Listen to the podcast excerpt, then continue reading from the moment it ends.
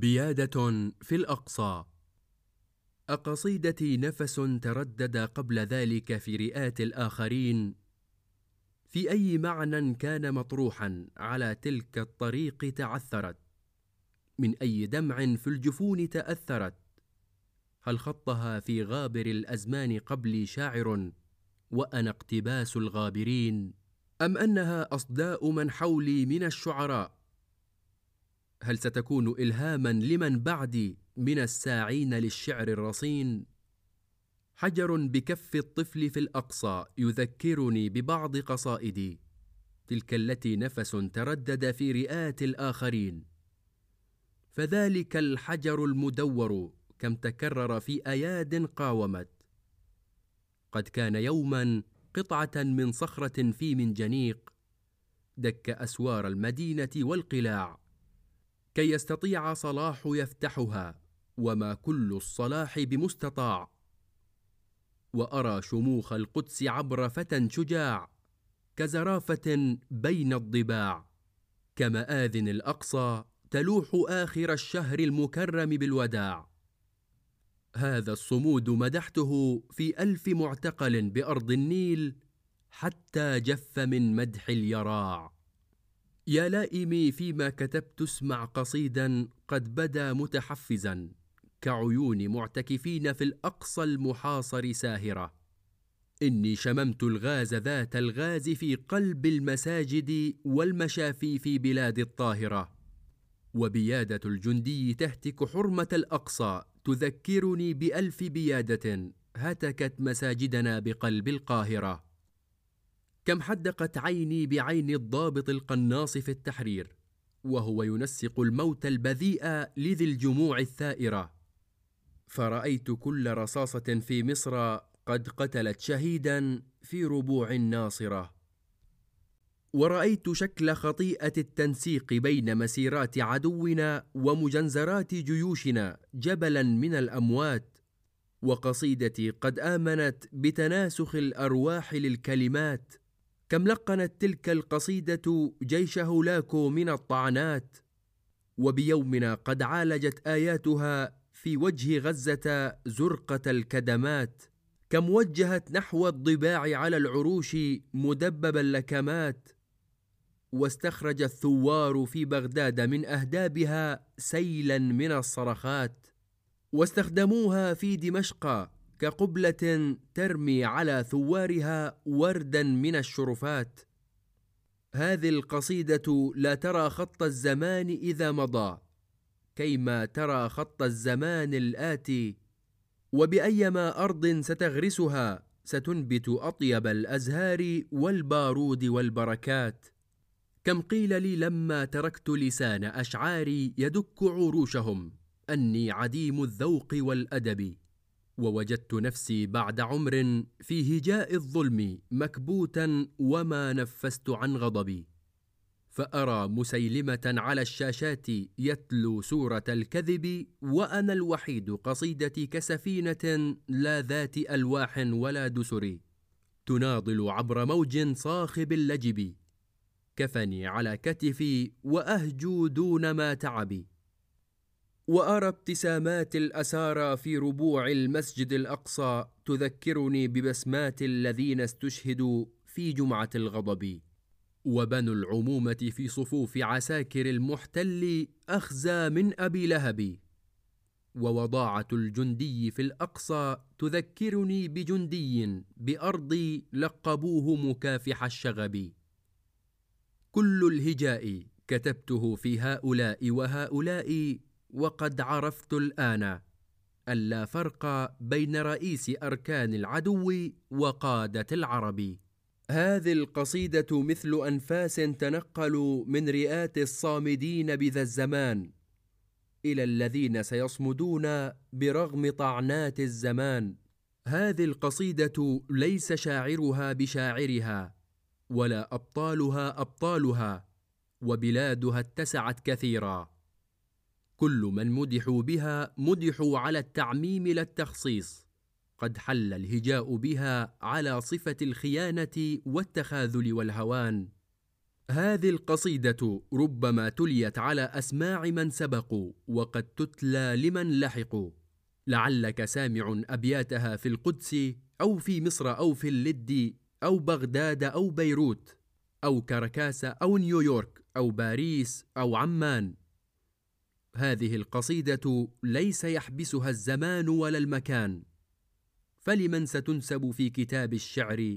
لا أدري. وعن أي المراحل من مآسينا تبوح؟ وما التراث أو الحداثة بين أسطرها؟ وهل هي وصف ماضينا أم استشراف ما يأتي؟ تشابهت المراحل والقصيدة تصرخ الآهات فيها. كم قطعنا بالقصيدة والرصاصة للعدو براثنة فنظرت للأقصى وقد غطى الدخان محاسنة فوجدته ما زال معتصما بقبته ويمسك أن تزول مآذنة. وبعينه الحمراء إثر قنابل الغاز المسيل للدموع بكى حروفا ساخنة ورمى إلي وريقة كتبت بصدق بلاغة الأطفال تحت القصف. إن الأرض بالشعب المعظم آمنة.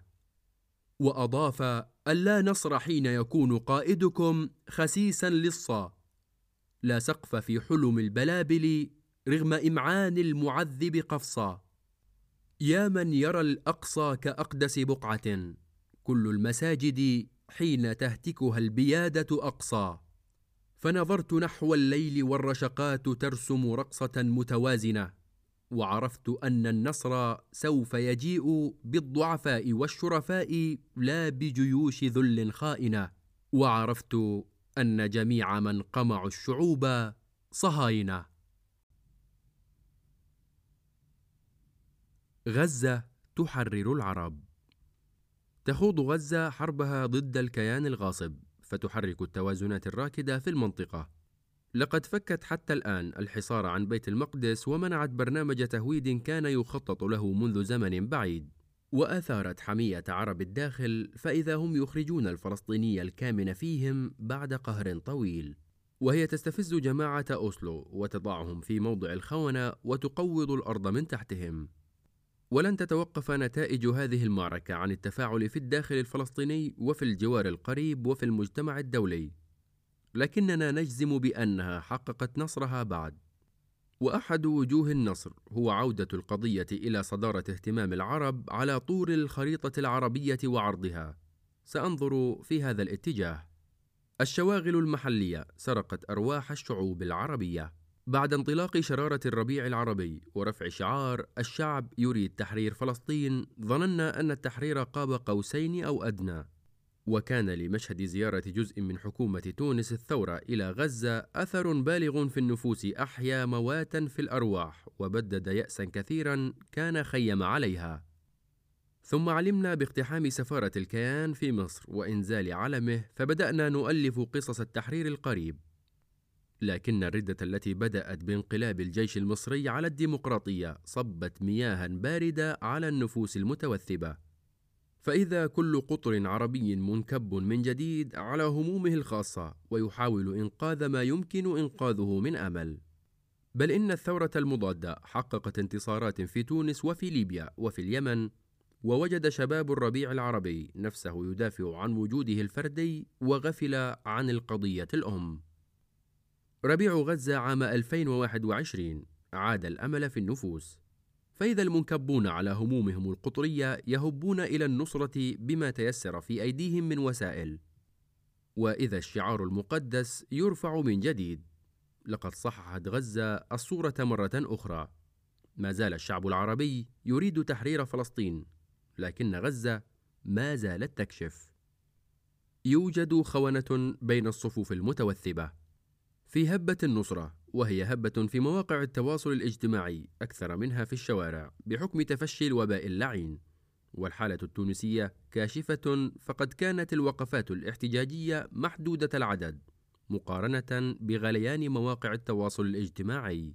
في هذه الهبة أطلت رؤوس وأقلام تسخر مما يجري في غزة والأرض المحتلة وأعادت خطاب التفرقة ذا الطبيعة الاستئصالية. وعملت هذه الأقلام على التهوين من أي مكسب محتمل تحت غطاء الشفقة على أطفال غزة.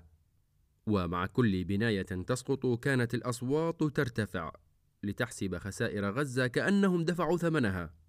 لن أشير هنا إلى أقلام أخرى أعلنت شفقتها على أطفال العدو الذين تستهدفهم صواريخ الإخوان المجرمين. ونعتبر أن التعرف على هذه الأصوات المشككة والساخرة في كل صف من كل قطر عربي هو مكسب عظيم. إنها عملية فرز تاريخية فرضتها غزة ليقف كل صادق في موقعه من المعركة. لقد جعلنا حديث الديمقراطية في الداخل نغفل عن هؤلاء وذهب في ظننا أنهم جادون في بناء الديمقراطية. فلما تبين أن بناء الديمقراطية وتحرير الأرض المحتلة مساران متلازمان انكشفت وجوههم.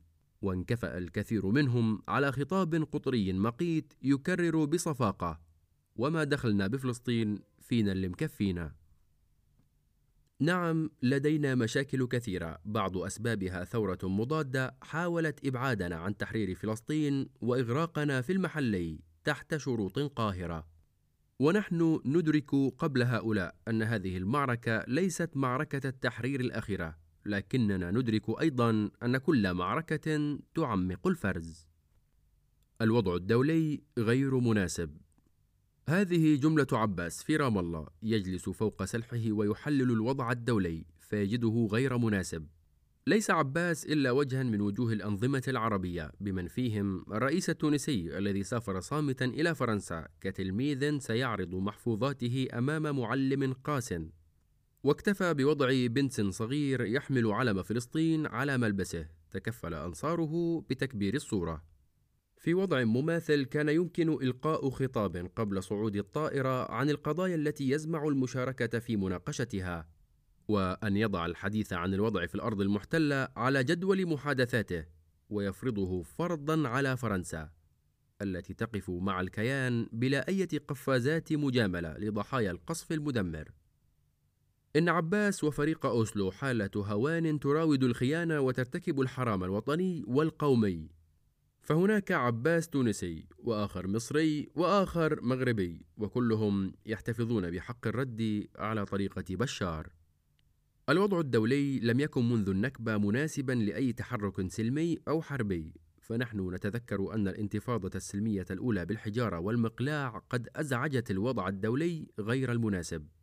وكان على عباس أن يتذكر أن تلك الانتفاضة عادت به إلى أرضه ومكنت له ليحكم رغم الوضع الدولي غير المناسب.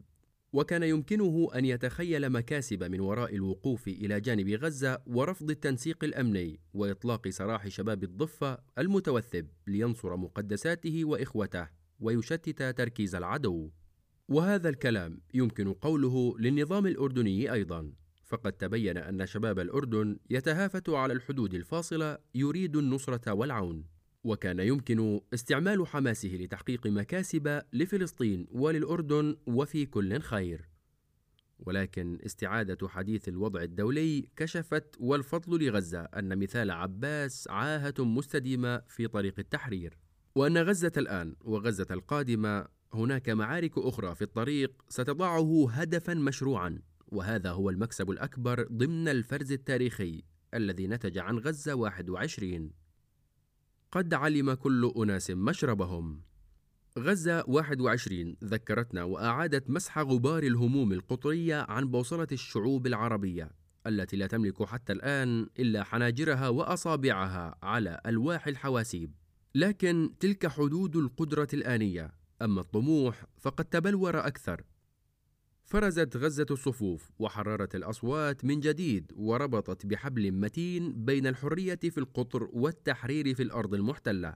فحيث ما ارتفع منسوب الحرية ارتفعت مناسيب المشاركة الميدانية والافتراضية.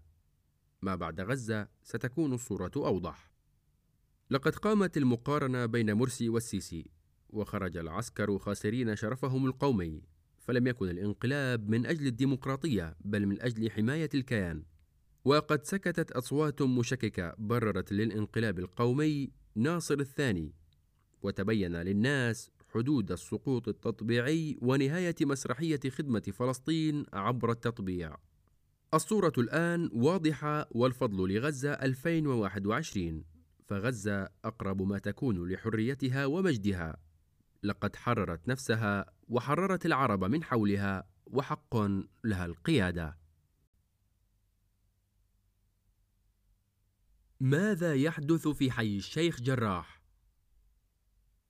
لنتعرف على الحي يقع شمال البلدة القديمة في القدس المحتلة يسكنه أكثر من ثلاثة آلاف فلسطيني عام 1948 استقبل 28 عائلة فلسطينية تهجرت من قراها خلال النكبة لماذا أصبح الشيخ جراح حديث العالم؟ أهالي الحي يتعرضون للتهجير القسري من قبل سلطات الاحتلال. 28 عائلة أي ما يساوي 500 فلسطيني مهددة منازلهم بالإخلاء لإعطائها للمستوطنين. انتهاكات واعتداءات بالعنف مستمرة ضد أهالي الحي بعد رفضهم ترك منازلهم. لماذا حي الشيخ جراح بالذات؟ بالنظر إلى موقع الحي الجغرافي الاستيلاء عليه سيكون بمثابة فصل القدس القديمة عن امتدادها الشمالي وهو ما يطمح إليه الاحتلال. خمسة منازل فلسطينية بالتحديد هناك تمثل عقبة أمام بناء وحدات استيطانية بموجب خطة الضم. هل بدأ هذا الصراع مؤخراً؟ منذ خمسين عاما يحاول الاحتلال تهويد حي الشيخ جراح باستغلال قوانين تدعم حق الاستيطان فيه. منظمات استيطانية تدعي ملكيتها للحي على الرغم من عدم وجود وثائق تثبت ذلك. ماذا تقول القوانين والاتفاقيات الدولية؟ القانون الدولي. التهجير القسري هو ممارسة تنفذها حكومات أو قوى شبه عسكرية أو مجموعات متعصبة تجاه مجموعات عرقية أو دينية أو مذهبية بهدف إخلاء أراضٍ معينة وإحلال مجامع سكانية أخرى بدلاً عنها. ويندرج ضمن جرائم الحرب وجرائم الإبادة الجماعية والجرائم ضد الإنسانية. نظام روما الإنساني للمحكمة الجنائية الدولية. إبعاد السكان أو النقل القسري للسكان متى ارتكب في إطار هجوم واسع النطاق أو منهجي موجه ضد أي مجموعة من السكان المدنيين يشكل جريمة ضد الإنسانية. المادة التاسعة والأربعين من اتفاقية جنيف يحظر النقل الجبري الجماعي أو الفردي للأشخاص المحميين أو نفيهم من الأراضي المحتلة إلى أراضي دولة الاحتلال. أو إلى أراضي أي دولة أخرى محتلة أو غير محتلة أيا كانت دواعيه. كيف يمكنك دعم أهالي الحي؟ اليوم أصبحت مواقع التواصل سلاحا يمكنك استغلاله. انشر بشكل دوري على صفحاتك وسلط الضوء على ما يحدث. انشر جرائم الاحتلال وتفاعل مع وسم أنقذوا حي الشيخ جراح بالعربية. وسيف شيخ جراح بالإنجليزية.